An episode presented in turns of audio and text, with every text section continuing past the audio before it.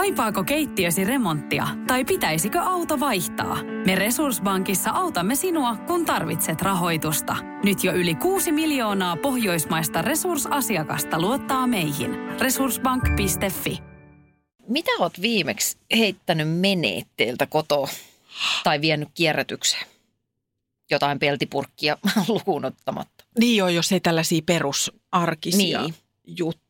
Mä heitin vihdoin menee sellaisen todella kauniin savivadin, joka lojui haljenneena, niin että se oli siis niin kuin ihan kokonaisen näköinen, mutta sitä ei Mm. voinut käyttää, koska siinä oli tosi syvä, syvä kaksi syvää railoa, niin se loju varmaan, mitä mä sanoisin, kaksi ja puoli vuotta Mm. kodinhoitohuoneessa.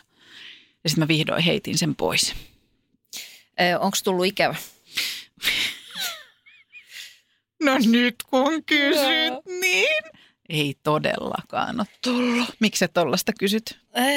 No sen takia, että tässä itse viime viikolla itse asiassa niin yhden asiakkaan asioissa palasin konmarin ääreen. Ah. Yes.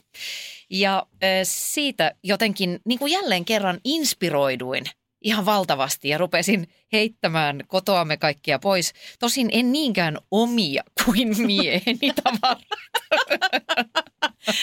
Tota, mä oon vältellyt sitä. Mä oon vältellyt sitä. Tiedän hyvin ilmiön ja seurannut siitä kirjoittelua ja muuta, mutta et mä oon välttelen sitä kuin ruttoa, koska mä ajattelen, että jos mä sen luen, niin sitten käynnistyy aivan valtavat toimenpiteet ja mulla ei ole nyt semmoiseen aikaa.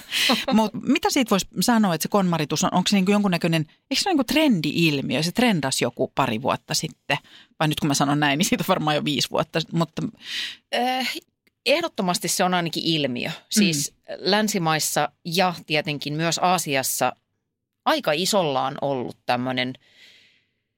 Mutta joo, on, onko se niinku populaarikulttuuria vai onko se, onko se villitys vai vai ilmiö vai buumi? Millä otsikolla me tänään puhutaan näistä kaiken maailman kotkotuksista ja sä sanot kouhkotukset. eh, kohkotusta? Kohko, Joo, kohkotukset. tämmöistä kohkotusta. No puhutaan otsikolla, tämä on Perho ja Pääskysaari. Eh, miten villitykset vaikuttavat arkeen? Villitys. Okei. Okay. Saat ehdottaa jotain muutakin. No mä olisin ehkä lähtenyt noihin buumeihin, mutta kaikki käy. Joo. Katsotaan loppuun sitten, Okei. että olisi nämä buumeja vai villityksiä. Perho ja Pääskysaari. Perho ja Pääskysaari. Jauhaa elämästä pintaa ja syvällistä. Juttu on timanttiin, välillä et ne. Mitä väität buumeista? Mä väitän, että buumeja tarvitaan, jotta massat saadaan tekemään korjausliikkeitä. Kiinnostava väite. Eli tässä on taustalla se, että me varmaan voitaisiin puhua siitä, että kun näitä nyt kerran on, näitä kaiken maailman villityksiä ja buumeja, niin mitä, mitä niistä, mitä varmaan puhutaan siitä, että mitä huonoa ja mitä riskejä niihin sisältyy, mutta että myös se, että mitä, mikä tarkoitus niillä on, Joo. Mi, mi, mihin tarpeeseen ne vastaa tai mitä niistä voi oppia. Sitten mä väitän, että maapallon tila edellyttää meiltä kaikilta uhrauksia ja valintoja, joille on arjessa hintansa. Mm, Mm. niin, niin se ikävä kyllä on. Olisitte nähnyt Annan ilmeen. Ja sitten mä heitän tällaisen omakohtaisen väittämän, että ää, lähdin pari kuukautta sitten kuin puolivahingossa mukaan yhteen buumiin, Mm-hmm. ää, tämmöiseen kampanjaan, ja mä alan uskoa, että näinkin voi elää. No wow. Mm. Palataan näihin. Mitä sä Anna väität? Mä väitän, että villitykset on hauskoja ja viihteellisiä, mutta uskoontulo on rasittavaa. Joo. Eli viittaan siis siihen, että kaikkea voi kokeilla, mutta sitten kun niistä tulee semmoinen fundamentaali elämäntapa, niin se on vähän raskasta. Jota ainakin. aletaan saarnata muille Niin ja tuputtaa muille pahimmillaan. Joo. Sitten mun toinen väite on kysymysmuotoinen ja kuuluu näin, että voiko buumista johtaa universaalin lain, jos voi, buumi on tullut jäädäkseen? Oo. Oh. Joo. Ja kolmaskin on kysymys, ja se kuuluu näin, palataan tähän myöhemmin. Mitä Jackie Onassis tekisi? Koska Jackie Onassis on kaiken tyylin äh, absoluuttinen guru ja airut. Joten jotkut Eikö se ollut asiat... ihan lääkepöllyssä koko aika? Ei ollut, älä viitsi, et pilaa Jackia minulta. Mitä Jackie Onas siis tekisi sen jälkeen, kun on ensin sekoittanut Kun hän on- kaiken maailman koktaileilla? Ottanut vähän lisää vikodiinia. No niin. Joo, kiinnostavia. jees. Mm, mut la, niin. Niin. Mä mietin, että pitäisikö vähän listailla tämmöisiä, mitä me tarkoitetaan tällä tämmöisillä villityksillä ja Joo. trendi-ilmiöillä. Että jos siellä on se konmaritus, Mm. tuli mieleen, ää, mitä muuta? Karppaushan oli tosi iso juttu tuossa noin. Onkohan siitäkin jo kohta melkein, melkein kymmenen vuotta aikaa? Niin varmaan on. Ja sitten jos mennään sinne, ää, niin kyllähän silloin oli aika voimakkaana, tästä varmaan jo yli kymmenenkin vuotta, niin semmoinen ekobuumi. Joo, Tämä, että kaikki, mä oon itsekin tehnyt sellaista TV-ohjelmaa, jossa tunnetut ihmiset ikään kuin heitä kannustettiin tekemään tällaisia arjessa tekoja, jotka johtaisivat vähän tämmöiseen ekologisempaan elämäntapaan ja kestävämpään kehitykseen. joo. Eh, Itse asiassa muuten karppaajista, nyt kun sanoit tuon telkkariohjelman, niin. niin pakko mainita, että joltain kanavalta tuli ohjelmaa, jonka nimi oli Hei me karpataan. Oliko oikeasti? Oli. Koska eikö se ollut joku tämmöinen ihan, ihan ikään kuin ka- karppaajat ollut joku ryhmä myös tämmöinen? Joo, silloin Systeemi. oli siis vaikka, vaikka Joo. mitä siis omia kirkkoja ja Hei me messuja. mutta- karpataan. Hei me karpataan. Et Zumba oli yksi ilmiö liikuntapiireissä.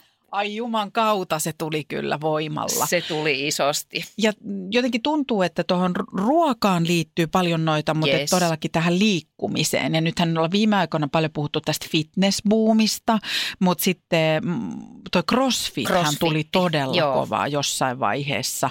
Ja tämmöiset muut mm, treenibuumit, siellähän oli tätä hiittiä ja kaikkea. Joo, niin joo, Mm. hiitti, sekin on taas jo mennyt. Näille muuten on leimallista se, että, että nyt internetin ja sosiaalisen median aikana niin nämä ilmiöt nousee ja kuolee, tuntuu kauhean ripeeseen tahtiin. Mm. Että joku karppaus tuntuu tällä hetkellä ihan hirveän vanhanaikaiselta, että oo, se on vähän niin kuin tu- 1600-luvulla, mutta mm, toisaalta kun ne on tarpeeksi megoja, niin niistä jää jotain sitten vähän henkiinkin. Juuri näin. Ja tästä me varmaan tänään puhutaan.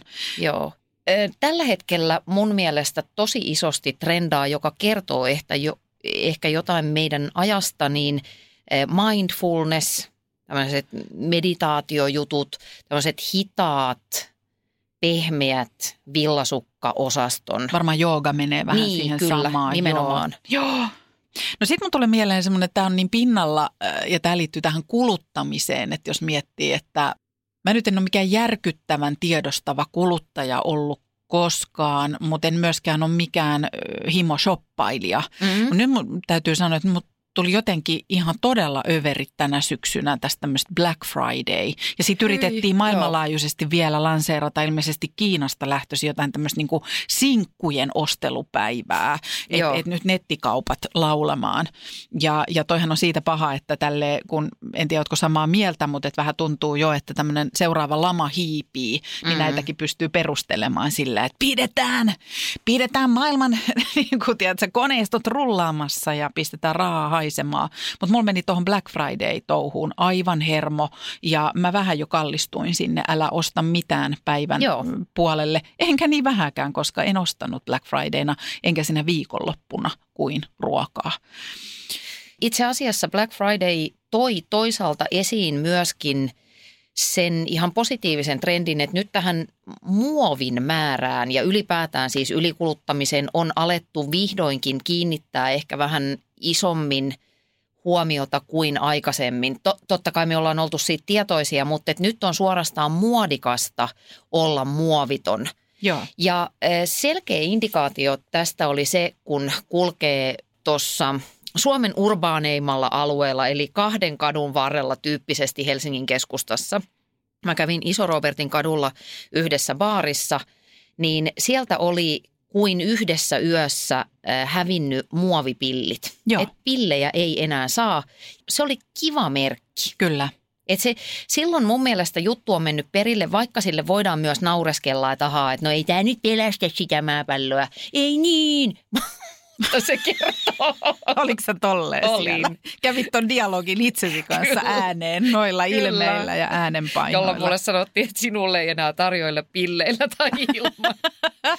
Mutta ehkä yhtä näkyvä on sitten, että monissa ruokakaupoissa, että siitä hedelmä- ja vihannestiskiltä on hävinnyt muovipussit kokonaan, että siinä on paperipusseja ja sitten Joo. niitä kierrätettäviä pusseja.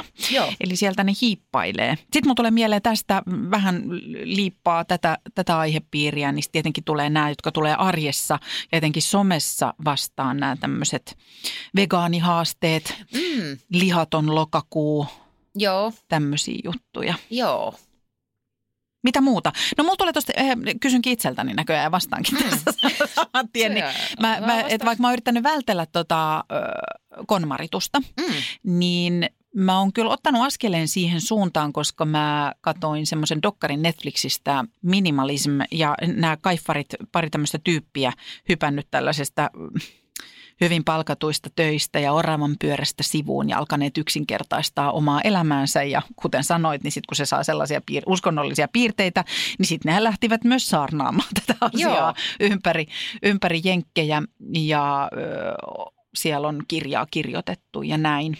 Mutta kyllä mun täytyy sanoa, että, että mä vähän vastahakoisesti lähdin katsomaan sitä dokkaria ja välillä vähän hymähtelin niille joillekin tyypeille, mutta kyllä se muutti osittain vähän mun elämää. Joo, mä oon itse asiassa törmännyt tähän kaksikkoon niiden blogin, blogin muodossa Aa, Aa, joo. aluksi. Ja tota, mä innostuin siitä ihan valtavan paljon, siitä ideologiasta ja jotenkin siitä perussanomasta, joka, tai jonka mä ainakin itselleni tulkitsin sillä tavalla, että se, että sä luovut ylikuluttamisesta tai liiasta tavarasta tai semmoisesta viihdeshoppailusta, niin se ei ole ainoastaan sen takia, että tässä nyt niin kuin pelastetaan maapalloa ja eletään ekologisesti, vaan mulle se aukes tai mua se puhutteli eniten sen kautta, että jos mä ostan vaikka sanotaan kengät, jotka maksaa 100 euroa, niin se tarkoittaa, että mä joudun työskentelemään X tuntia tai minuuttia sen, sen satasen eteen, jotta mä saan sen puhtaana käteen. Ja silloinhan kysymys on siitä, että mä vaihdan elämäni ainutlaatuisia minuutteja kenkäpariin. Mm. Niin yli yhdeksän kertaa kymmenestä sen jälkeen, silloin kun mä oon muistanut itseltäni kysyä, että onko tämä sen arvoinen, että mä vaihdan omaa aikaani tähän roinaan, vai voisiko olla niin, että kun mulla on kuudet mustat nilkkurit, niin mä vielä pärjäisin hetken aikaa niiden kanssa ja tekisin sillä rahalla jotain muuta, niin se vastaus on aika helppo.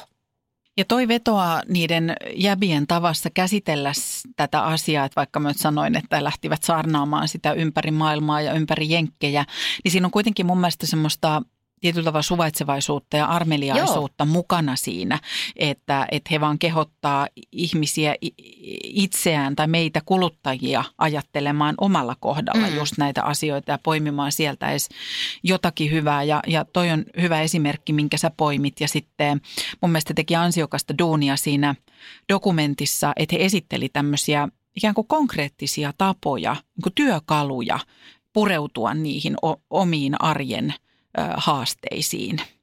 Ja ylipäätään semmoinen, siinä haastateltiin ihmisiä, jotka pyrkii elämään tämmöistä aika yksinkertaista elämää Joo. ja se on se, mikä minuun vetoaa. Joo. Muuhun vetoaa, mä, mä koen, että mulla on tosi suuri kaipuu semmoiseen yksinkertaisempaan elämään, joka sitten ulottuu monelle elämän osa-alueelle. Toki kyse on ajanhallinnasta siitä, mitä kaikkea mä teen. Tähän osittain liittyy se, että on ö, karsinut somet pois omasta Mm. elämästä pääosin ja muutenkin semmoiseen niin ei-sanomiseen, oman ajan arvostamiseen, mistä mm. Äsken säkin puhuit, Anna. Mulla kolahti siinä tämmöinen, onko se blogissa viitattu tai sä Anna muuten törmännyt tällaiseen, mä muista mikä se on se alkuperäinen termi, mutta se on tämmöinen kapselointi, kapselointipukeutuminen ja se on joku niin kuin sen filosofian nimi on, onko se 33,3. Ei, ja nyt kiinnostaa. Mä rakastan tämän tyyppisiä malleja, Ja- siis Ja, tota, testejä ja malleja. ja hei, tämä on, mä uskon, että tässä olisi vastaus kyllä tosi moneen asiaan. Ja mä en ole vielä tehnyt tätä omassa elämässä, mutta mä oon kyllä vahvasti luisumassa sitä kohti. Ah, kerro, kerro, kerro, kerro. Joo, eli tästä oli Hesarissa myös kiinnostava juttu ja se on vähän epälooginen toi joku kap- kapselointi, pukeutuminen tai, tai kapselointi, vaatekaappi, että se ei oikein kuvaa sitä, että mikä se on. Mm? Mutta pääsääntöisesti tämä tämmöinen, tämä on niinku kokeilu ja vähän tämmöinen haaste, mihin, mihin haastetaan mukaan, on se, että sä saisit nyt, Anna, mennä sun kotiin Joo. ja mennä sun vaatekaapeille ja kerätä 33 vaatekappaletta ja asustetta yhteensä. Yhteensä. Yhteensä 33. Siis niin kuin yksi kenkä? Tai ei, siis ei vaan kenkäpari, niin, kenkäpari niin, joo. tietenkin, joo. Okei. Mutta et niin, että et, niin kuin tietenkin oliko se niin, että alusvaatteet tästä pois ja näin, Joo. mutta, mutta että, et 33 All right. tämmöistä. Ja siinä just puhutaan siitä, että silloinhan, kyllähän sä tiedät, minkä paidan sä valitset tai mekon tai housut, kun, kun sä et oikein jaksa miettiä, niin sulla on semmoisia tiettyjä turvavaatteita, joissa sä koet, että sä oot oma itsesi Yes. ja sulla on niin kuin hyvä olla niissä ja näin. Joo. Niin tietenkin kannattaisi valita sellaisia. Ja sitten tämä menee, tähän on myös ohjeita, että siellä on tällaista, että oliko se niin, että on, sulla on niin kolme alaosaa ja, ja sitten sä valitset yläosat niin, että et tietyllä tavalla jokaiseen alaosaan sulla olisi kolme sopivaa yläosaa, jolloin Joo. sulla tulee, että Niitä niitä voi yhdistelmiä tulee, yhdistellä. joo. Niin. Että ei ole mitään järkeä valita kolmea housuja, yksi paita ja loput on mekkoja Niin just. koska sitten sulla ei ole niin kuin valinnanvaraa. Ja tällä metodilla kävi oman vaatekaappinsa läpi ja heittäisi sieltä kaikki sellaiset pois, mi- mihin ei ole koskenut pitkään aikaan. Mhm. Mm-hmm. Ja nämä tämmöiset, mm, mitä monilla on tällaisia fantasiavaatteita, että sitten kun mä, sitten kun mä laihdutan tämän ja tämän Niin, verran, sitten joo. mä voin käyttää näitä. Tai tämä on niin hieno, että tämä raski heittää pois, mutta sä et ole kymmenen vuoteen sitä käyttänyt. Joo. Eli kaikki tällaiset karsitaan pois. Ja sitten sä järjestät sen vaatekaapin ja sitten se samalla aiheuttaa sen, että sä, ne ylimääräiset, joita sä et halua heittää pois, sä siirrät siististi muualle. Eli Mhm. mm-hmm. sulle ei ole esimerkiksi vuoden aikojen vaatteet sekaisin. Joo. Eli tällä hetkellä sulle ei olisi Niin just. kesävaatteita siellä kaapissa. Ja kolmen kuuk- tämä on se 33 vaatekappaletta ja se pilkku kolme tulee siitä, että sä käytät kolme kuukautta tätä settiä. Joo. Ja sit sä voit vaihtaa. Eli taas kun niin kuin ilma, ilmasto muuttuu, sää muuttuu, niin, niin sä voit vaihtaa vähän kevyempään tai paksumpaan, Wow. ottaa sieltä toisaalta, lisä, lisätä siihen ja valita niitä niin kuin tällä samalla metodilla siihen vuoden aikaan ja fiilikseen ja tilanteeseen Joo. sopivia vaatteita. Nämä ihmiset, jotka oli tehnyt tämän, niin oli mahtavia reaktioita. Yksi on esimerkiksi se, että kun ensimmäinen reaktiohan on ainakin monella ihmisellä, joka on paljon muiden ihmisten kanssa vaikka päivittäin tekemisissä, Mm. mm. nähtä, että no johan ne ihmiset nyt rupeaa ajattelemaan, että elämänhallinta on mennyt ja aina. Joo. samat vaatteet. Niin siinäkin yksi nainen sanoi siinä dokkarissa, että kukaan ei huomannut yhtään mitään. Yes. Ja mulla tämä linkkautuu myöskin siihen, että, että mitä me oikeasti haetaan ja halutaan, kun me esimerkiksi mennään perjantaina haahuilemaan kaupungille ja vaatekauppaan mm. ja ostetaan taas joku uusi rätti. Joo. Niin mä en ole vielä tehnyt tätä, tätä kapselointimallia, mutta mä oon lopettanut sen niiden perjantai niin kuin rättien ostamisen, yes. koska mä tiedän, että jos mä vaan käyn vaatekaappini läpi ja katson sitä uusin silmin, niin ne kaikki kamat on jo oikeastaan siellä. Joo, mä oon tehnyt ton täsmälleen saman päätöksen itse asiassa jo vuosia sitten, mutta pakon edessä. Mä haluaisin sanoa, että mä silloin koin herätyksen ja muutuin paremmaksi ihmiseksi, mutta en muuttunut, vaan se, se tapahtui ihan pakosta. Mulla oli semmoinen henkilökohtainen surullinen incidentti, että mun silloinen kirjanpitäjä oli siis tehnyt virheen, joka johti siihen, että mä jouduin yhden vuoden ajan maksamaan äh, niin kuin, tai siis ma- jouduin maksamaan ison potin mätkyjä, niin kuin mä sain sitten onneksi neu- neuvoteltua sen niin, että mä maksoin sitä ikään kuin osamaksuna yhden vuoden aikana. Mutta se tarkoitti sitä, että äh, kun sain palkan käteen, niin siitä jäi niin kuin hyvin vähän niin sanotusti ylimääräistä. Et Mm. mm. en mä sillä tavalla joutunut ahdinkoon, että sain, sain lainat maksettua ja ruokaa ostettua ja näin. Mutta tota, tämmöinen niin hupiostelu, niin se meni pakon edessä aika kortille. Se tuntui pikkusen aikaa, niin kuin se vähän kirpas. Mm.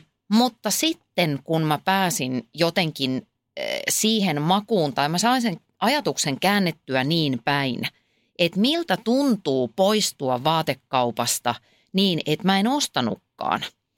Ja mä pelasin sellaista peliä, mitä mä itse asiassa pelaan edelleen, että mä ajattelen, että jos mä näen jotain niin kuin superihanaa, niin kuin, niin, niin kuin melkein, että mun pää räjähtää muumeista. niin. Mä ajattelen, että jos se on vielä yli huomenna, niin kuin tuntuu yhtä ihanalta, niin saat ostaa sen. Eli mä yritän helpottaa sitä, että mä en tee semmoisia niin fundamentaaleja päätöksiä, että vähän, että sä et saa koskaan enää syödä suklaata, niin sä ajattelet sitä koko ajan. Niin oisinkohan mä tyylin seitsemän vuoden aikana ehkä neljä kertaa palannut takaisin sitten oikeasti ostamaan sen jutun. Ja toki olen sortunut impulssiostoksiin, mutta mulle tulee niistä ihan helvetin huono olo nykyään. Joo. Mulla on nytkin yksi takki vaatekaapissa, joka on täydellinen takki, se sopii mulle ihanasti ja muuta. Mutta mulla on edelleen, mä pidän siinä hintalappua sen takia, ensin mun piti palauttaa se ja nyt mä vaan muistutan itteeni, että mietis vähän nyt taas. Joo. Ihan loistava toi ja mäkin mietin sitä, että, että mä oon kans, huomaan, että mä oon toiminut tolla tavalla jo jonkun aikaa. Mulla esimerkiksi kävi sillä tavalla, että mä olin viime niin kuin, lopputalvesta New Yorkissa ja mä en yleensä lähde, jos mä menen tuommoiselle reissulle tai muuta, niin vartavasten ostamaan Mm. yhtään mitään. Monihan tekee sille, että, että saa sellaista kamaa, mitä täältä ei, niin sitten käyttää sen shoppailuun ja muuta. Ja, ja tota, en tosin ole kieltänyt sitä itseltäni, mutta en lähde lähtökohtaisesti koluamaan mitään vaatekauppoja ja muita. Sitten tapasin yhtä ystävää siellä New Yorkissa ja hän halusi mennä käymään yhdessä liikkeessä. Ja mäkin pidän siitä brändistä ja siitä liikkeestä ja mä siellä haahuilin ja siellä oli ihan mahtavaa. Ja mulla osui katse yhteen mekkoon, joka oli yhden myyjän päällä. Ja sitten mulla oli jotenkin sell- sellainen sairaan kylmää. Mulla oli hirveästi vaatetta päällä ja sitten mä olin silleen, että no en todellakaan jaksa mennä sovittaa ja enpä hän osta yhtään mitään, että säästänpä tämän rahan. Tulin reissusta kotiin ja mä huomasin, että mä kolme kuukautta mietin sitä mekkoa. Joo. Ja sitten mä tiesin, että mulla on tulossa kolme, kolmet juhlat alkukesästä Mm. ja kesällä. Ja sitten mä ajattelin, että jos mä oon kolme kuukautta miettinyt jotain mekkoa ja mulla ei ole sen väristä ja sen mallista mekkoa, niin sitten mä tilasin sen. Ja mä oon tosi tyytyväinen siihen ostokseen ja mä käytin sitä niissä kolmessa tilaisuudessa, josta mulla herää myöskin sellainen, että mä tajusin, että onko se mun haudetta vai, vai huomaatko Anna, että on vähän sellainen kulttuuri, että ei voi näyttäytyä samassa, Samassa. samassa asussa useampassa, useammassa tilaisuudessa, vaikkapa julkisesti jossakin, jos nyt ikinä kävisi missään avajaisissa tai enskarissa, niin se on pöyristyttävää, jos on sa- samassa koltussa. Tai että niistäkin muutama tilaisuus oli semmoinen, missä mä olin samojen ihmisten kanssa tekemisissä. Ei mua haitannut olla samassa mekossa. Musta se oli jotenkin kuulia, koska mä ajattelin, että tämä on harkittu ostos. Mä laitoin tähän rahaa ja ajatusta, niin nyt mä pidän tätä, koska tämä sopii mulle ja mulla on hyvä olla tämä päällä. Niin nyt mä ainakin käytän tätä ja se ei nimenomaan roiku siellä vaatekaapissa hintalappu siinä sivussa. Ja että mä olisin silleen, että no en minä raaski tätä käyttää.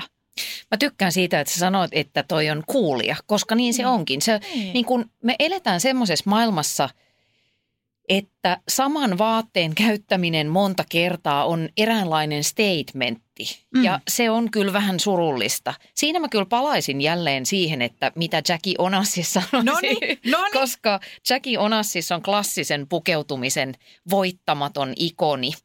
Ja mä ajattelen niin, että, että hänen hän se pukeutumisensa perustui No toki siihen, että hän oli naimisissa maailman rikkaimman miehen kanssa, mutta myöskin, Yhdessä si- myöskin naukkailivat niitä Niin. lääkekoktaileja. Mm, joo. mutta myös siihen, että, että ne, se puvusto on niin klassinen, että sen pystyy siis muuttamaan jollain yhdellä pienellä jutulla kokonaan ö, uudeksi. Okei. Mutta onhan tuossa se, että et kyllähän siis niin kuin muotilehdissä tai tämmöisillä palstoilla, niin niissähän siis tehdään usein ihan tämmöisiä kuvakollaaseja, että, että sillä ja sillä tähdellä oli tämä sama asu kaksi kertaa. Joo. Että jotenkin kauhistellaan sitä, että, että kyllä onhan toi, toi sun, sun erittelemä suhtautuminen niin kuin paljon fiksumpi. Ja just koska on ihanaa myöskin olla pukeutunut semmoiseen vaatteeseen, jossa on turvallinen ja itsevarma olo mihin me tarvitaan niitä muita. Että toi tuntuu musta rajulta, jos mä oon ihan rehellinen, että, että mä pystyisin mukamasta tolle Jackie Onassis tyyppisesti määrittelemään mun tyylin jotenkin yhdeksi kauhean selkeäksi. Mm. Mutta eihän toi sitä edellytä vaikka toi 33 pilkku niin, kolme niin, metodi, että voi olla eri tyylejä, yes. koska mä en minkään näköistä haikua siitä, mikä mun tyyli on. Joku muu osaisi sen ehkä sanoa, mutta et itse koen, että se on semmoinen, että et, et välillä haluaa olla yhtä ja seuraavana päivänä toista. Mutta sekin on vaan oma fiilis. Voihan mm-hmm. se olla, että se ei näyttäydy ollenkaan toiselle sellaisena. Mutta mä haluaisin Anna vielä kysyä tuosta, kun tämä oikeastaan koko juttu, mistä me silloin alun perin lähdettiin, oli tämä KonMari ja Joo. KonMaritus. Ja eikö se ole kuitenkin sit hyvin tämmöisiä käytännönläheisiä askeleita ja, ja pohdintaa ja punnitsemista ja konkreettisia tekoja? Joo, sitäkin. Mä itse asiassa luulin ensin, kun sä sanoit aika napakasti, että mä en ole lukenut konmaria. niin tota, mä ajattelin, että se johtuu siitä, että eh, kyllä sen kirjan alkuosa on hyvin just tätä käytännönläheistä ja tämmöistä niin kuin vinkkiosastoa ja toimin näin, teen näin. Joo. Mutta se niin sanottu B-osa on se menee niin kuin pikkusen hämäräksi ja siksi mä ajattelin, että sä et ole halunnut tarttua kirjaan, koska mä tiedän nyt jo tässä vaiheessa ystävyyttämme, että sä et ole kauhean ihastunut tämmöiseen niin kuin kristallin heilutusosastoon. Ja Okei, ai se menee sinne suuntaan. Joo, siellä on vähän semmoista henkeä, että, että siellä on just näitä, että niin kuin laukkusi jotenkin levittävät huonoa ilmapiiriä kotiisi, jos et kohtele niitä tietyllä tavalla ja pidä vain esineet, joita todella rakastat. Ja siellä, siellä niin kuin inhimillistetään tavaroita. Mutta mä luin siinä siitä semmoisen teorian, että koska Japanissa tämmöinen panteistinen ajattelutapa on valloillaan, eli ajatellaan, että elottomallakin materiaalilla on ikään kuin sielu. Joo. Että se niiden kulttuurissa se ei kuulosta niin hassulta kuin meillä. Mutta kuten sanottua, niin kolme neljäsosaa siitä kirjasta on mun mielestä ihan timanttia kamaa. Ja se oli valtavan inspiroivaa, että kyllä meilläkin iso käsi kävi, eh, kun... kun Ainakin muiden tavaroihin, niin, mutta miten se oli itse A, perhon tavarat. Mutta sano joku konkreettinen, mistä neuvosta siellä oli tosi paljon apua? Minkä sä nyt sanoisit mulle, jos mä jaksais lukea sitä, mm. niin, niin minkä sä sanoisit mulle? No yksi semmoinen supertoimiva oli ainakin se, että sitten kun lähdetään näihin kaapin tyhjennyksiin, niin kyllähän siinä niin kuin käsi sydämellä itselläkin oli semmoisia niitä empimisiä, että et raskisiksi mä nyt luopuu tästä jostain vaatteesta, jota mä oon pitänyt kuusi vuotta vaatekaapissa. En ole käyt... Mulla oli esimerkiksi tämmöiset niin sanotut tavoitefarkut. Joo. Ja joka kerta, kun mä yritin kiskoa niitä jalkaan, kun tuosta nilkasta vähän meni, niin sitten tuli myös pieni masennus ja kaikkea muuta. Niin Konmari neuvoo, tai siis Marie Kondo, tämän kirjan kirjoittaja neuvoo, että laitan ne kamat isoon pahvilaatikkoon ja sitten laitat kännykkääs muistutuksen ja otat sen laatikon esiin kuukauden päästä. Niin huomaat, että se taika on rauennut. Mm. Ja se on kyllä taivaan totta, että aina välillä kun mä oon vienyt kirpparille tai johonkin kierrätykseen vaikkapa vaatteita ja siinä emmin – niin jotenkin välittömästi, kun mä oon laittanut ne johonkin pussiin, niin ne alkaa näyttää inhottavilta. Tai niin kuin siltä, että meidän yhteinen taipaleemme on nyt päättynyt.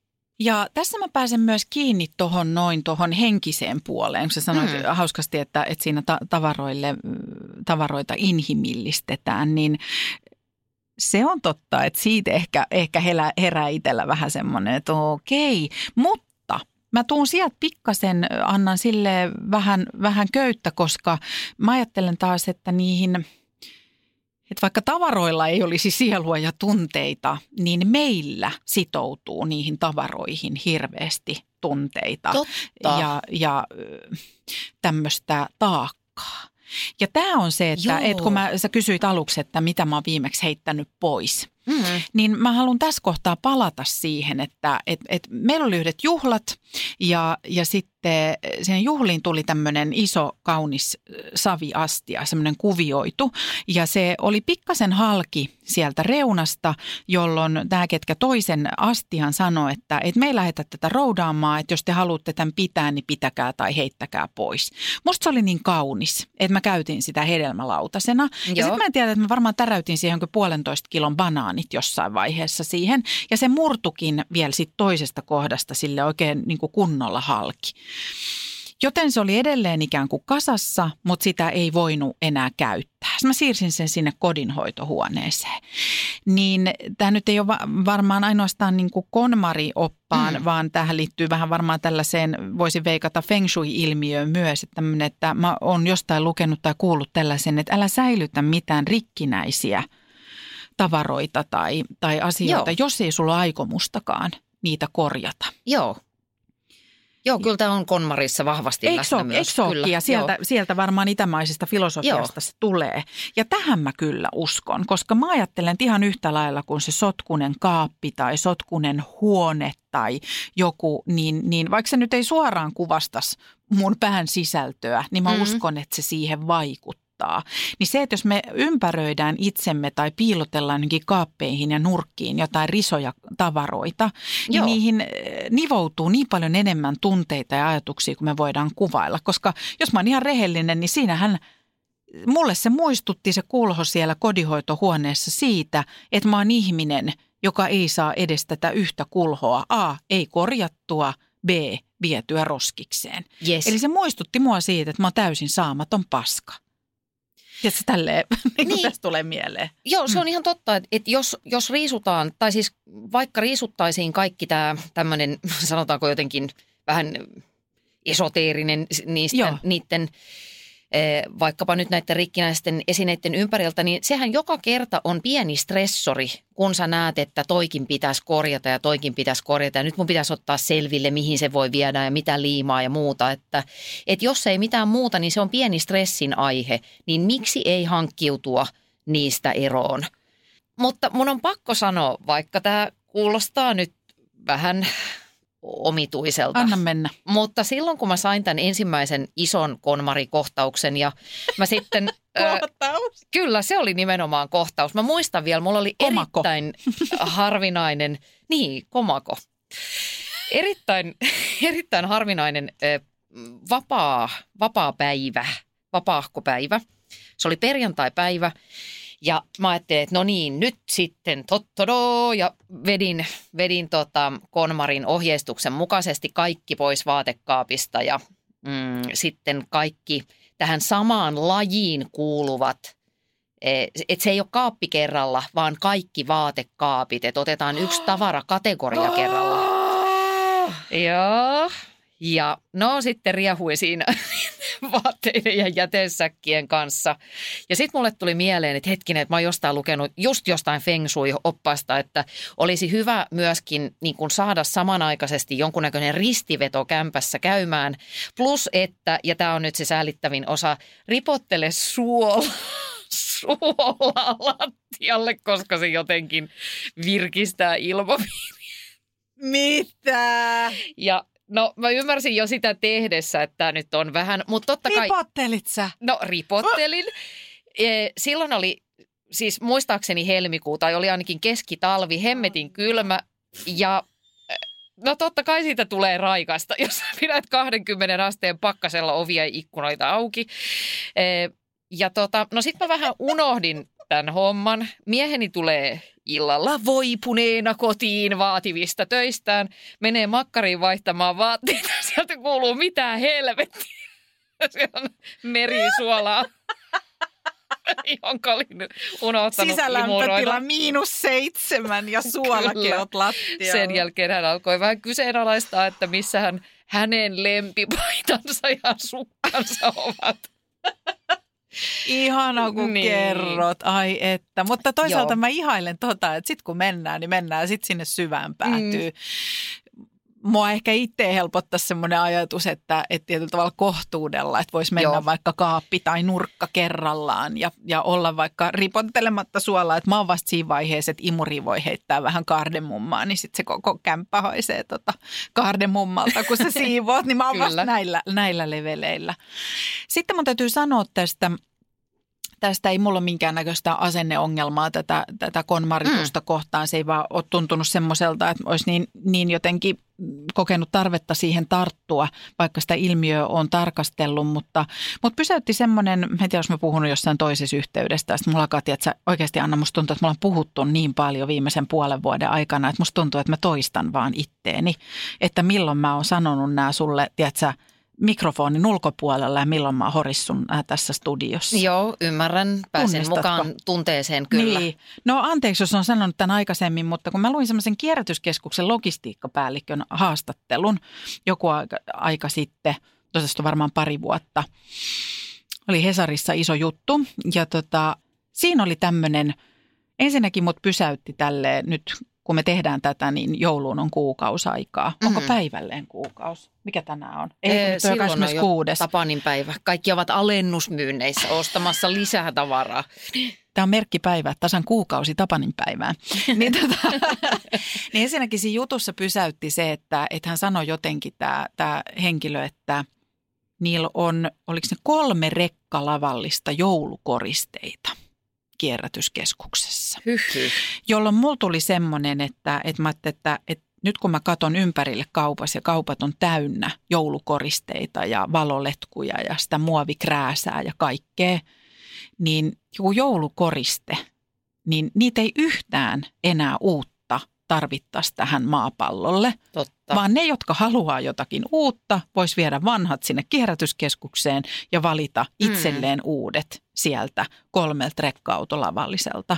Mm. Ja, ja tämä on muuttanut nyt, nyt niin kuin toinen joulu menossa, että mä että mä en osta yhtään uutta hilavitkutinta joulun kunniaksi, vaikka olisi kuinka – kuinka jotenkin hieno tai jotenkin trendikäs, vaan mä kaivelen sieltä niitä omia varastoja ja jos se ei löydy, niin sit saa olla. Mutta sitten hän otti kantaa myöskin, häneltä kysyttiin tästä konmarituksesta. Joo. Ja tämä sanoi tämä tyyppi, että ei sinänsä ole mitään vikaa. Sehän on hyvä asia, että ihmiset miettii ja käy kotiansa läpi. Mm-hmm. Mutta sitten hän sanoi semmoisen lauseen, että, että kunhan siitä tulisi pysyvä elämäntapa, eikä se olisi vain villitys ja buumi, että sä tyhjennät sun kodin ja käyt sen ikään kuin läpi ja sen jälkeen, kun sul on vähemmän tavaraa ja kevyempi olo, niin sä et ajattelekaan niin, että jes, nyt mä voin ostaa jotakin uutta tilalle hyvällä omalla yes. tunnolla.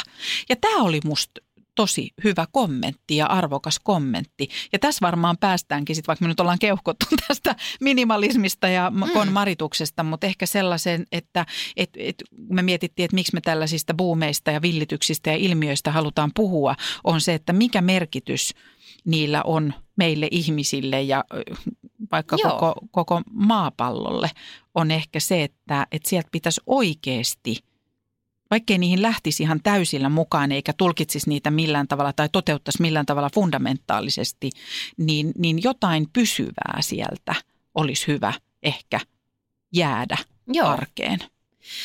Joo, äh, mua kiehtoo näissä ilmiöissä se jotenkin, että miksi osa meistä – jotenkin yliinnostuu niistä. Et kun se mun alkuväite oli se, että, että nämä on tämmöisinä niin kuin villityksinä ja vi, viihteellisinä juttuina ihan kivoja. Mm. Parhaimmillaan näistä tosiaan jää sinne arkeenkin jotain. Mutta miksi osa ottaa niistä niin valtavat kierrokset? Ja mä palaan tällä vielä siihen sun itse asiassa vähän aikaisempaan kysymykseen, että, että mitä, mitä jotenkin tarpeita me – täytetään näiden villitysten kautta? Mm, se on musta hyvä kysymys ja sitten heti käännän katseen ikään kuin itseeni, että mä koen, että mä en oo kauhean potentiaalinen hurahtaja. Mm. Et ehkä saattaa kääntyä jopa sit toiseen suuntaan. Että vähän Joo. tulee semmoinen, että jos tulee joku kampanja tai tiedätkö, some-ilmiö tai Joo. joku, niin tulee semmoinen, että enpä nyt saakeli ainakaan tähän lähde, että Mm. mm. minäpä ajattelen omilla aivoillani. Eli mulla menee ennemmin niin, että, että mulla menee pidempi aika siihen, että mä ikään kuin sitten rupeenkin miettimään, että no voisiko tätä kokeilla ja voisiko tässä olla jotain järkeä. Sitten ikään kuin se kohkaaminen menee Joo. ja kouhotus menee niin kuin ohi, niin sitten mä voisin tarkastella sitä Joo. Ikään kuin provosoitumatta. Ja mulle kävi näin. Silloin kun mä olin somessa, niin on ollut jo useamman vuoden on ollut sekä siis vegaanihaaste että lihaton lokakuu. Joo. Ja mä en ikinä ole lähtenyt niihin mukaan. Mm. Ja nyt sitten jotenkin, kun mä en enää ole somessa, eli mä en ikään kuin törmää siihen, että sitä koko aika jotenkin luukutettaisiin. Ja mä en edes muista enää, että kenen alulle panema juttu se on ja mihin se liittyy. Niin mä lähdin vähän sille puolivahingossa mukaan lihattomaan lokakuuhun. Joo. Ja mun lokakuu meni niin, että mä söin, eli tämä lihaton lokakuu on mulle sitä, että mä syön mereneläviä mm. ja sitten on, on myös ö, niin kuin maitotuotteet Joo. Mukana siinä. Mutta että ei punaista lihaa, ei possun lihaa, ei kanaa, ei kalkkunaa. Ja se meni niin, että söiks mä kolme kertaa lihaa. Yhden kerran mä olin catering-tarjoilussa mukana, johon mä en ollut ilmoittanut, kun en mä vielä silloin tiennyt, kun piti ilmoittaa, että, että mä oon lihattomalla lokakuulla, niin mä olisin ollut muuten koko päivän ilman ruokaa, niin silloin söin Joo. jotain karitsapullia. Ja sitten kaksi kertaa mulle kävi niin, että mä unohdin, että mä oon lihattomalla lokakuulla. Ja ihan oikeasti Niin, niin, joo. yhtäkkiä löysin itseni itse asiassa Tukholmasta niin, niin tota, natustamassa aivan onnessaan. Niin oli kuule köttbullar ja, Mhm. mm-hmm. ja puolukkahillo ja perunamuussi. Ja Joo. sitten varmaan jotain kolmatta haarukallista vetelin siinä aivan onnessani. Ah, mitä lohturuokaa. Ja sitten mä oon silleen, että niin, todella, siis köttbullar, lihapullat, joka kertoo siitä, että nämä tavat on kyllä meillä aika tiukassa On. ja tottumukset Joo. niin nyt mä oon jatkanut kaksi kuukautta. Ja, ja mä oon ehkä kuulunut niihin, jotka ajattelee, että ei tuo perheen arkiruokailusta mitään ilman jauhelihaa tai, Mm. tai näin. Että nytkin näin jonkun mainoksen, että jauheliha arkiruuan joku mikä tukipilari vai selkäranka ja nyt mua naurattaa se, koska ei, se, ei sen tarvitse olla niin. Ja tota, mä huomaan, että siihen liittyy just se, että, että mä en ole luukuttanut sitä mihinkään, tiedät sä, ympärille, Jees. niin kuin somettanut siitä, että siitä Joo. olisi tullut jotenkin ulkokohtaista. Vaan mä ajattelin, että mä lähden tähän mukaan ja katon, miten tämä menee.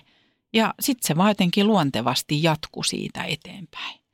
Tässä ehkä tullaankin näiden villitysten siihen todelliseen arvoon ja merkitykseen. Mulla on aika samantyyppinen story taas tässäkin, että mä aikanaan kokeilin lihatonta lokakuuta, joka muistaakseni oli Rikun ja Tunnan idea. Se saattaa olla. Mad Ventures Mikäpä idea. ei olisi. Aivan. Rakkaita terveisiä heille. Joo. Joo. Ja äh, sitten mua kutsuttiin tähän vegaanihaasteeseen, joka on tammikuisin. Lähdin siihen. En ollut siinä mitenkään ehdoton sillä tavalla, että, että maitotuotteet ja kananmuna jäivät ja ovat edelleen vahva osa elämääni. Mutta tota, lihan syönti on radikaalisti vähentynyt. Et mulla on kääntynyt se täysin toiseen suuntaan. Että et mä ajattelen, että jos ennen ajattelin, että mulla on kasvisruokapäivä tai joku salaattipäivä, niin nyt mulla on lihapäivä, mutta usein ei sitäkään. Että mä niin kuin valkkaan, joka kerta tavallaan mietin, että et, et kumpi nyt olisi kivampi vaihtoehto. Ee, Mä en ole missään tapauksessa ehdoton. Jos jossain tarjotaan, en mä siitä ala tehdä mitään numeroa. Mulla on parempi mieli, eikä tämä ole ollut vaikeeta. Ja samanaikaisesti mä koen tekeväni vähän jotain hyvää. Tässä tavallaan on niiden villitysten ehkä mun mielestä se paras puoli, että silloin kun se alkuhööki vähän laskee, Yes. niin jos ne on kestäviä ideoita, johon mä viittasin sillä väitteellä, että voiko tästä johtaa universaalin lain, eli tarkoitan sitä, että eikö olisikin hyvä, jos kaikki söis vähän vähemmän lihaa, Joo. niin, niin sitten siitä tulee osa, osa arkea ja niistä alkaa muokkautua pikkuhiljaa uusia normeja. Koska mä luulen, että vaikkapa tämä karppaus, joka meni siis aivan älyttömyyksiin yes. siinä, siinä kuumimmassa vaiheessa, niin mä tässä ihan hiljattain luin artikkelin, jossa joku tämmöinen ravintotieteilijä kautta terapeutti kommentoi, että siinä oli se hyvä puoli, että jengi on paljon tietoisempaa esimerkiksi valkoisen jauhon – että jos sä nyt ylenpalttisesti vedät jotain pullaa tai ranskanleipää, niin me ollaan paljon tietoisempia siitä, että, että mitä se meille aiheuttaa. Ja tämä on musta hyvä juttu. Kyllä. Tästä tulee monta ajatusta, koska mä ajattelen just noin. Mulla tulee esimerkiksi mieleen toi kierrätys. Hmm. Ja nyt kun tietenkin säkin mainitsit aikaisemmin, että nyt se on se muovi ja muovittomuus on nyt pinnalla. Se on niin kuin se seuraava Joo. askel. Mutta sitten mä mietin, että – ei tarvi hirveän montaa vuosikymmentä mennä taaksepäin, kun Suomessa ei ole paperia esimerkiksi kierrätetty. Joo. Ja mä voisin kuvitella, että silloin kun on niin kuin äh, hassut tukkaiset ja, ja risupartaiset hahmot köytelleet itseään kiinni puihin ja kaivinkoneisiin, mm. niin varmaan siellä on yksi jos toinen – suurten ikäluokkien edustaja ollut sillä tavalla, että nämä on näitä kiihkoilijoita ja, ja minä en mitään papereita, niin ala minnekään, niin kuin, no eihän nyt välttämättä nämä liity toisiinsa, mutta ymmärrät mm. mitä tarkoitan, että et, et on varmasti kuultu suusta, että et en näitä papereita ala mihinkään kuskata ja erikseen kerätä ja hirveän hankalaa, mihin näitä papereita kerätään ja, ja miten näitä kierrätetään. Ja sitten mä muistan vaikkapa omasta nuoruudesta, kun muutettiin omakotitaloon, niin ei me kyllä muuten juurikaan kierrätetty. Mutta kyllä mä muistan, että meillä oli sellainen vaatehuone, mihin lehdet ja paperit kerättiin ja sitten ne vietiin autolla yli kilometrin päähän kierrätysastioihin. Ja sitten jos mietitään, että millainen matka sieltä on tultu, kuinka mm-hmm. paljon lasia – kierrätetään jo, kuinka, kuinka monessa taloyhtiössä biojäte on jo arkipäivää. Et, et, ja mä mietin, että et se antaa mun mielestä toivoa siitä, että aika moni asia on mahdollista muuttaa ja muuttua yleisessä yes. asenneilmapiirissä jopa niin, että se konkretisoituu teoiksi. Mutta se on musta semmoinen, että sitä ei voi jättää yksin meidän kuluttajien harteille, mm. vaan mä uskon, että se vaatii sen, että siellä on näitä ikään kuin tämmöistä buumi ja ilmiö, jotka purskauttaa sen asian ikään kuin yleiseen tietoisuuteen. Joo, Sitten se on, on niin se, sellaista voimakasta tiedottamista Kyllä, ikään kuin. johon Joo. ihmisten täytyy, kuluttajien pitää ottaa kantaa. Lähdekö mä tohon mukaan, enkö mä lähde tohon mukaan, miksi mä lähden, miksi mä en lähtisi. Joo. Joo. Aamua ärsyttää toi. Mutta ainakin niiden pitää omassa arjessaan ottaa siihen kantaa. Sitten siellä on se kuluttaja ja kuluttajan valta päättää mm. omista tekemisistä. Mutta nämä ei musta riitä yksin vaan jotta esimerkiksi tällainen muutos on saatu vaikkapa jossain kierrättämisessä aikaan, se vaatii tuekseen lainsäädännön. Joo, ja sen infran. Kyllä. Että se hemmetin jätepönttö on siinä sun – niin kuin taloyhtiön pihassa tai jossain, että sun ei tarvi niin kuin vartavasten tehdä siitä numeroita. Mä uskon siihen, että mitä helpommaksi hyvän tekeminen tehdään, sen enemmän sitä tehdään. Kyllä. Me ollaan laiskoja olentoja. Kyllä. Ja, ja nämä on musta semmoisia, että, että totta kai nyt tuohon voi liittyä muitakin asioita ja siinä on sävyjä ja näin, mm. mutta kyllä mä siinä mielessä jotenkin musta tuntuu, että kun kuluttajat välillä tuntuu, että ikään kuin jää sen niin kuin – syyllistyy ja kokee, tiedätkö, niin häpeä siitä mm. ja, ja taakkaa, että apua maapallo tuhoutuu ja, ja minä tuhoan sitä muiden mukana, niin sitä voi mun mielestä helpottaa sillä, että määrätään, että niitä saakeli muovipillejä ei enää myydä eikä muovipusseja kyllä. enää myydä. Joo ja sitä valtaa voisi kyllä käyttää mun mielestä paljon rohkeammin Joo. ja nopeammin ja suoremminkin. Kyllä. Tuli muuten tuosta vaan mieleen se, että itse asiassa näiden ilmiöiden voima tai se jotenkin hyöty on myöskin siinä, että silloin kun joku on tosi isollaan, niin siihen liittyy valtavasti tunteita. Kyllä. Silloin, jos taas palaan vaikkapa karppaamiseen, niin hyvä luoja, mitkä voisodat tuossa käytiin, suuret voisodat, niin kuin mitä 2000 11-12 heitän nyt hatusta, Joo. niin silloin kun ö, on paljon tunteita pelissä, niin silloinhan asiat painuu meidän muistiin ihan toisella tavalla, kun mm. tunteet on ikään kuin sellainen media, millä sitä tietoa tuodaan tänne. E, ja siksi ehkä ne sitten myöskin vaikuttaa meissä voimakkaammin ja parhaimmillaan niistä parhaista käytännöistä muokkautuu standardeja just niin kuin jostain paperin kierrätyksestä tai olisi tosi outo ajatus, että ei vietäisi pulloja ja tölkkejä Eiks kierrätykseen. Niin? Eiks niin? Joo. Ja nyt ollaan siinä tilanteessa, missä sitten mm, niin kuin koetaan hankalaksi joku toisenlainen kierrättäminen ja vielä hangataan vastaan. Mm. Että ei, että mitäs sitten, miten minä sitten toimin, jos nämäkin pitää ja nämäkin pitää. Ja sitten katsotaan viiden vuoden päähän, niin tästä on tullut ihan käytäntö. Joo. Mulla tulee tästä vielä toinen esimerkki muuten mieleen, semmoinen, mikä on itselle konkretisoinut tätä asiaa just liittyen tähän meidän kuluttamiseen ja ei ole tarkoitus jotenkin antaa meille kaikille synninpäästöä, koska mm. mä ajattelen, että meiltä kaikilta vaaditaan nyt kyllä uhrauksia ja, ja jotenkin ym, sen ymmärtämistä, niin kuin mä sanoin aikaisemmin, että, että enkö sanonutkin tuossa väittämässä, että maapallon tila edellyttää meiltä kaikilta uhrauksia ja valintoja, joilla on arjessa hintansa. Se on Joo. vaan meidän, meidän homma nyt hoitaa Kyllä. ja, ja se pitää kyllä sisäistää vaikka ei itse oikein huvittaiskaan. Niin, niin mulla tulee semmoinen mieleen, että tota, silloin kun mä sanoin, että sen ekobuumin jotenkin syövereissä, niin oli mukana sellaisessa TV-ohjelmassa, jossa kannustettiin ihmisiä valitsemaan tämmöinen ympäristöystävällisempi elämäntapa arjessa. Niin me oltiin kuvaamassa MS-suon kaatopaikalla ja, ja silloin ei ollut mitään vaikeuksia löytää valtavia tiedätkö, semmoisia jätemäkiä. Joo. Lokit lensi ja paska haisi ja me seistiin siellä ja sen oli tarkoitus konkretisoida sitä, että mihin tässä ollaan Joo. menossa. Ja se on tosi vaikuttava paikka, mm-hmm. oli silloin se MS-suon kaatopaikka. Sellaiset valtavia niin niin kuin betonikäytäviä pitkin ja sellaisia no niin kuin altaita. Joo. Niiden välistä sinne ajetaan ja se on, oli tosi vaikuttava ja semmoinen silmiä avaava kokemus. No siitä meni vajaa kymmenen vuotta. Me oltiin pari vuotta sitten kuvaamassa Pitääkö olla huolissaan ohjelman ohjelmatunnusta. Ja me mentiin tämmöisiin paikkoihin, jos niin kuin mahdollisimman epäseksikkäisiin kuvauslokaatioihin, muun muassa omille kotikonnoilleni Korson ostarille. Joo. Ja, ja tota, mutta sitten me mentiin myös kaatopaikalle, koska mä ajateltiin, että, me, että se on makeen näköistä, jos me pönötetään siellä Joo. niin kuin skeidan keskellä. Siellä oli yksi pieni nyppylä sekajätettä. Sitten me oltiin, että missä ne on ne isot mäet ja Joo. kukkulat ja kaikki kirkuvat lokit.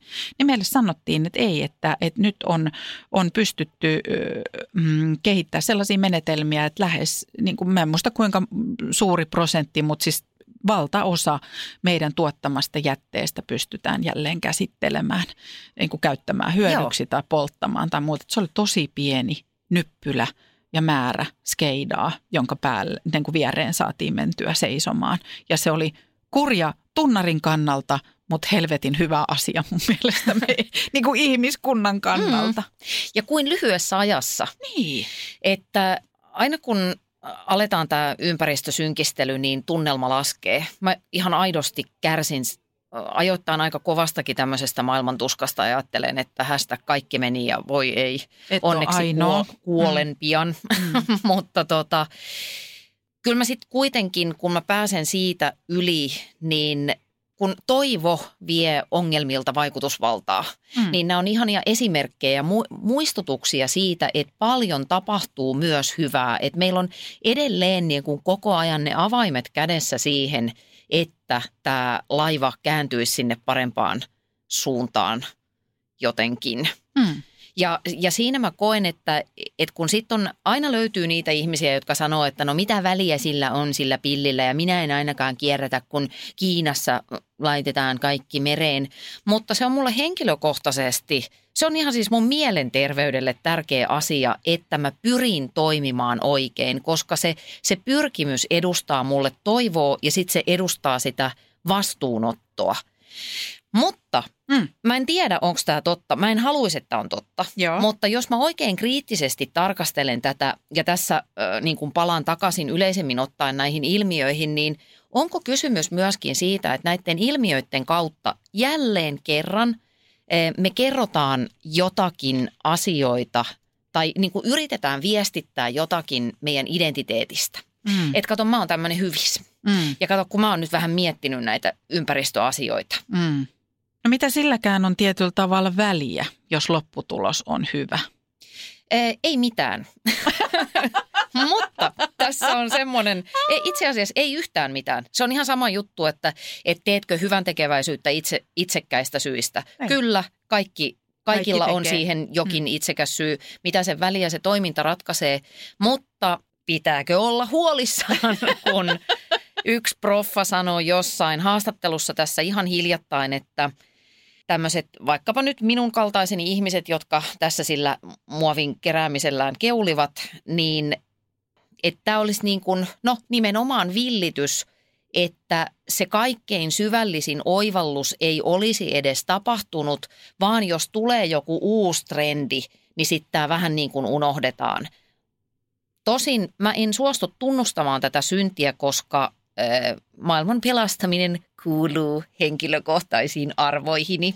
Se on just näin, mutta ehkä se pakottaa meidät kaikki ikään kuin miettimään tosi suurennuslasilla sitä, että kyllähän mä ajattelen niin kuin muissakin valinnoissa, miten mä vaikka elän, että mitä mä sillä oikeutan vaikkapa ihan itselleni. Tiedätkö, Öö, että, että, en- että, että just se, että jos, jos tekee jonkun valinnan, elää Mhm. jollakin tavalla, nyt sä keulit sun muovin kierrättämisellä ja se on se, mistä sä oot valmis kertomaan ja, ja Mhm. niin kuin näin, niin sitten sulla on vaikka, en tiedä onko sulla, mutta sitten sulla on bensa auto, sulla on niin bensakone, niin, mikä tai vielä ei ole hybridi. dieselauto, jolla mä Niin. ajan Joo. muovin kierrätyspisteelle, koska meidän taloyhtiössä ei ole sitä pönttöä. Ja mä en tarkoita, että, että mä en sallisi tätä, Mm. mutta tiedäksä, että, että mitä me ikään kuin, Viestitetään mitä me viestitään kyllä. itsestämme, just tämä mitä sä kysyit mm. ja sitten, että kestääkö se syvempää tarkastelua, Niin. se meidän toiminta. Ja tämä on se keskustelu, mikä itsensäkaan pitää käydä, mutta siihen ei kyllä mun mielestä muiden tarvi ihan hirveästi puuttua. Ja sitten toinen, mulla tulee mieleen tästä näin, että mitä me niin kuin brändätään itseämme tällaisten asioiden kautta, niin mua naurattaa tähän, että, että onhan mä nyt tässä keuhkoomassa siitä, että, että no niin,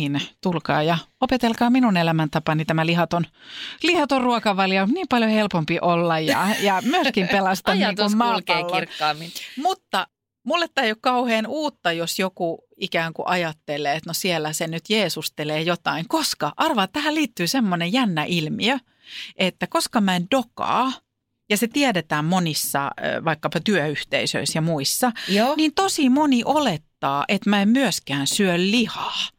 Mitä? Ja mä, tämä ei musta liity niin kuin yhtään tähän. Mä en ole Oikeesti? ikinä tällaista niin kuin asiaa linkittänyt. Mähän on ollut sekasyöjä tähän asti. Niin tosi moni tietää vaikkapa, kun mä menen pikkujouluihin tai rapujuhliin tai muihin, että mulle on automaattisesti otettu niin kuin lihaton Sulle ruokavalio. Joo, joo, oikeasti. Ja mä en tiedä, ja mä uskon, että se linkkautuu tohon Mutta asiaan. liittyykö se, niin kun, ajattelevatko ihmiset, että sä oot tämmöinen niin kun kovan luokan streittari, koska eikö siihen niin kuulu tämä vegaanisuus, Joo. kaikki tämmöinen? Mutta kun mä oo. Onko sitten kaikki niin, että ne laittaa niin kuin kaikki niiden biojätteet lautaselle, että sä viet ne kierrätykseen? Ei vielä, mutta tämä on varmaan Niin. nyt sitten seuraava luonteva askel, koska siinä jää Niin. se lihan, lihan tota, jättämä aukko siihen Joo, lautaselle. Tästä niin syystä voi. silloin kun mä oon vaikka pikkujoulujuhlissa, niin mulle tuodaan se sian pää lautaselle, koska minä kyllä juu. Anna, mä haluan vielä kysyä Joo. Sulta, että onko jotain, jos sä oot pikkasen tuohon konmaritukseen mm. lähtenyt mukaan, onko jotain muita buumeja? Eikö sä oot puhunut nyt tuosta karppauksesta? Kuule. Oi, Kerro, kerro, kuule. kerro. No, mä oon ollut mukana Zumba-buumissa. Ai niin, sehän me sivuutettiin Joo. kokonaan. No se nyt oli semmoista hassuttelua siellä kunto, kuntosalilla, mutta siellä siis, no en, itse asiassa en ostanut Zumba-housuja silloin. Kokeilin, mutta en ostanut. Oli se semmoista leveälahkeista? Joo. Minkälaiset ne oli? Ne oli vähän Joo. semmoiset salihousuhenkiset Okei. niin kuin huonolla tavalla. Joo. Ehm, no tota, detox-juttuun lähdin, mä tilasin jotain semmoista, joo itse asiassa mä muistan semmoisia valmisteita, joiden piti jotenkin puhdistaa mun elimistö kuonasta.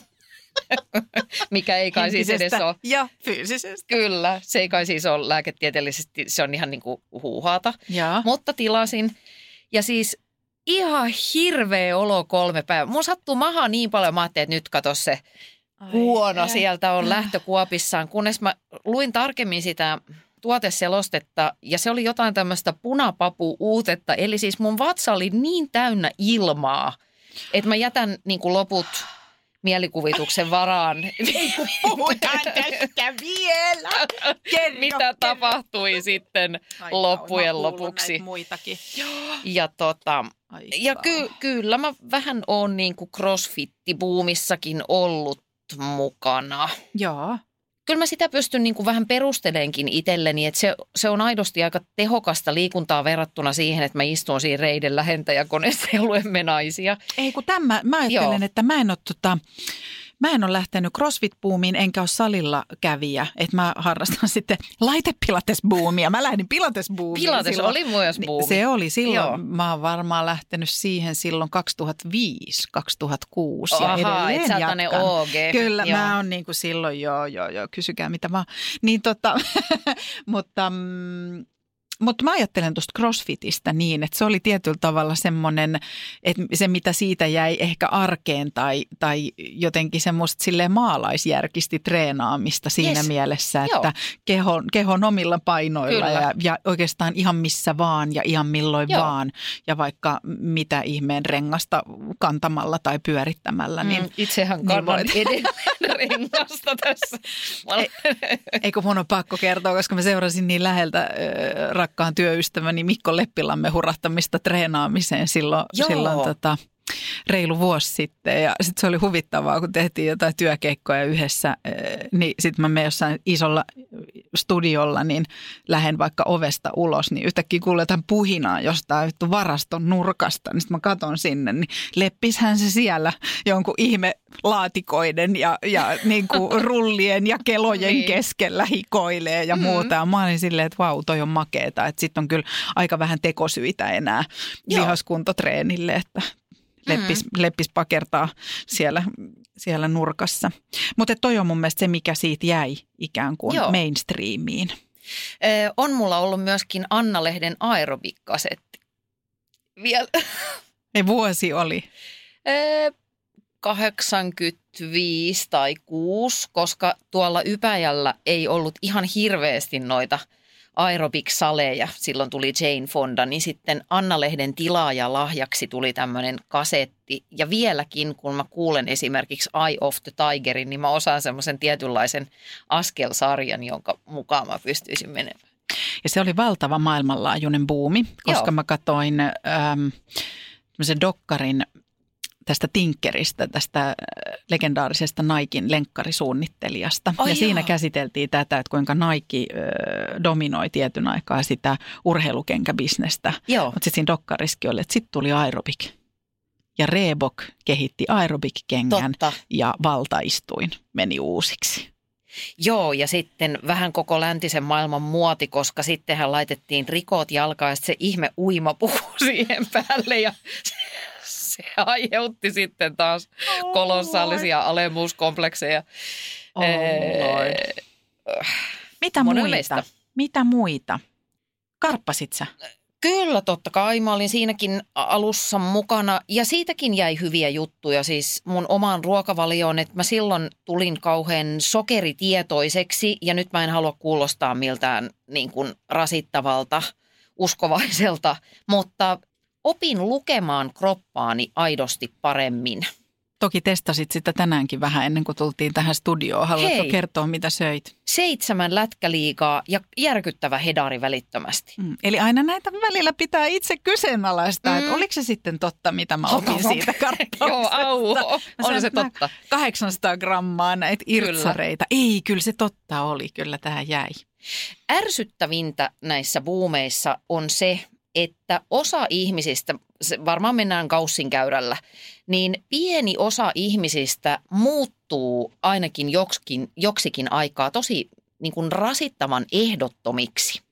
Mulla oli aikanaan semmoinen tuttava, hän on jo kadonnut jonnekin elämän myrskyihin, mutta hän alkoi seurustella tämmöisen eh, intohimoisen kuntosalitreenaajan kanssa – ja eh, muutamassa viikossa tästä mun siihen saakka ihan normaalista kaverista kehkeytyi tyyppi, joka oikeasti lasten synttäreillä eh, alkoi pitää siinä seisovan pöydän ääressä, missä on tuulihattua ja voileipäkakkua ja kaikkea hyvää, niin hän alkaa eh, niin kuin arvostella Mm. että Ei tällaista jumalauta. tarjontaa. Ja se, se on ehkä se ilmiöiden rasittavin puoli ja siksi mä kyllä tunnistan sit toisaalta itsessäni, vaikka mä oon kova lähteä tämmöisiin kohkotuksiin mukaan, niin sit välillä tulee aina sellaista, missä niin kuin tietoisesti ajattelee, että tohon mä en kyllä lähde, koska tämä jengi on niin rasittava.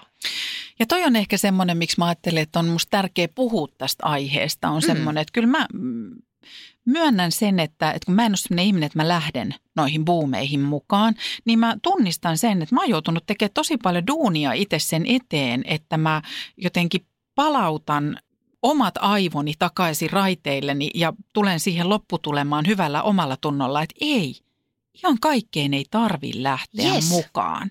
Tosi hyvä pointti. Ja kuulostaa to, tosi jotenkin helpolta ja, ja yksinkertaiselta ja aika kliseiseltäkin, mutta tiedätkö, kun jengi vetää siinä vieressä jotain saatana vihreätä spiruliina pirtelöä. Mikä Mä- muuten ihmettä? maistuu, maistuu siis kuolemalle. Ja yhtäkkiä jotkut jossain jotain aloe vera juomaa ja se kaiken ratkaisee kaikki maailman ongelmat lähi kriisistä lähtien. Niin, niin kyllähän siinä vähän tulee semmoinen, että aha, o, aha oho, okei, okei. Mutta sitten tulee mulla voimakkaana semmoinen, että et niin, että ei mun tarvitse tähän reagoida näin voimakkaasti ja ehkä mä voin pohtia, että miksi tämä aiheuttaa musta tämmöisiä reaktioita, mutta et ei mun ole pakko lähteä tähän mukaan. Tosi hyvä pointti, koska varmaan osittain näiden leviäminen, että syntyy, syttyy näitä kulovalkeita, kun keksitään joku tämmöinen uusi dietti tai liikuntamuoto tai mitä se ikinä onkaan, niin liittyy just taas siihen laumasieluisuuteen, että en mä oikein niinku uskalla olla lähtemättä mukaan, jotta mä en joudu tämän joukon ulkopuolelle ja Joo. olemaan täällä se viimeinen, joka puolustaa leivän syöntiä nämä Kyllä. kolme viikkoa, kun tämä buumi on tässä pystyssä. Kyllä.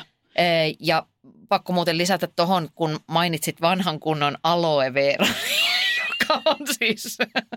Mi- Miksi ihmisillä on edes mitään sairauksia enää, kun on etiikka ja aloe vera keksitty, niin mulla on itsellä ollut toi helokkiöljybuumi, jonka piti kasvattaa hiukset, jotenkin poistaa selluliitti, mitäs muuta siinä vielä oli, tehdä ihosta hehkeä ja kaikkea tämmöistä. Onko noin ihan tuommoisia verkosto? Kyllä siinä, siinä nimenomaan oli silloin kysymyksessä, Eikö se ole? oli. Vähän näissä kaikissa, mitä mä sanoin, toi Kyllä. aloe vera ja sitten tämä joku ihme vihreä litku, mitä syötiin. Ja mun mielestä sen takia mun, niistä tulee semmoinen toisessakin mielessä vähän sellainen, kun sä viittasit siihen, että jos niistä tulee uskonto, mm. niin sit se on mun mielestä, että jos niistä tulee uskonto slash verkosto markkinoinnin haju, niin häivy todella pitkälle ja nopeasti ja pysy. Kyllä. Onko meillä jotain, voidaanko mennä jo aina tämmöisiä, mitä tämmöisiä synninpäästömottoja me saadaan Joo. tästä villityksistä, ilmiöistä ja buumeista aikaiseksi? Mä tota itse asiassa mm, ajattelin nämä mun loppupointit sitä kautta, että, että mitä hyvää nämä villitykset kaikessa, mm, ehkä hulluudessaankin on ihan mun arkeen ja elämään jättänyt. Semmoisina pysy, pysyvinä positiivisina jälkinä. Niin ne on hyvin yksinkertaisia ja käytännönläheisiä. Eli numero yksi, älä syö yleenpalttisesti valkoisia jauhoja. Musta ihan jees Mm. hyvä niin kuin kertoa vielä itse, että eiks niin, eiks niin. Sitten numero kaksi, älä osta asioita, jotka eivät puhuttele vatsan pohjaasi. Eli mä tarkoitan sitä, Joo. että täytyy niin kuin tuntua, että vähän niin kuin sä löytäisit sen oikein. Just näin. Joo. Ja sitten numero kolme, painoharjoittelu vapailla painoilla on laitetreeniä tehokkaampaa. Oho, sulla meni tosi käytännönläheisiksi.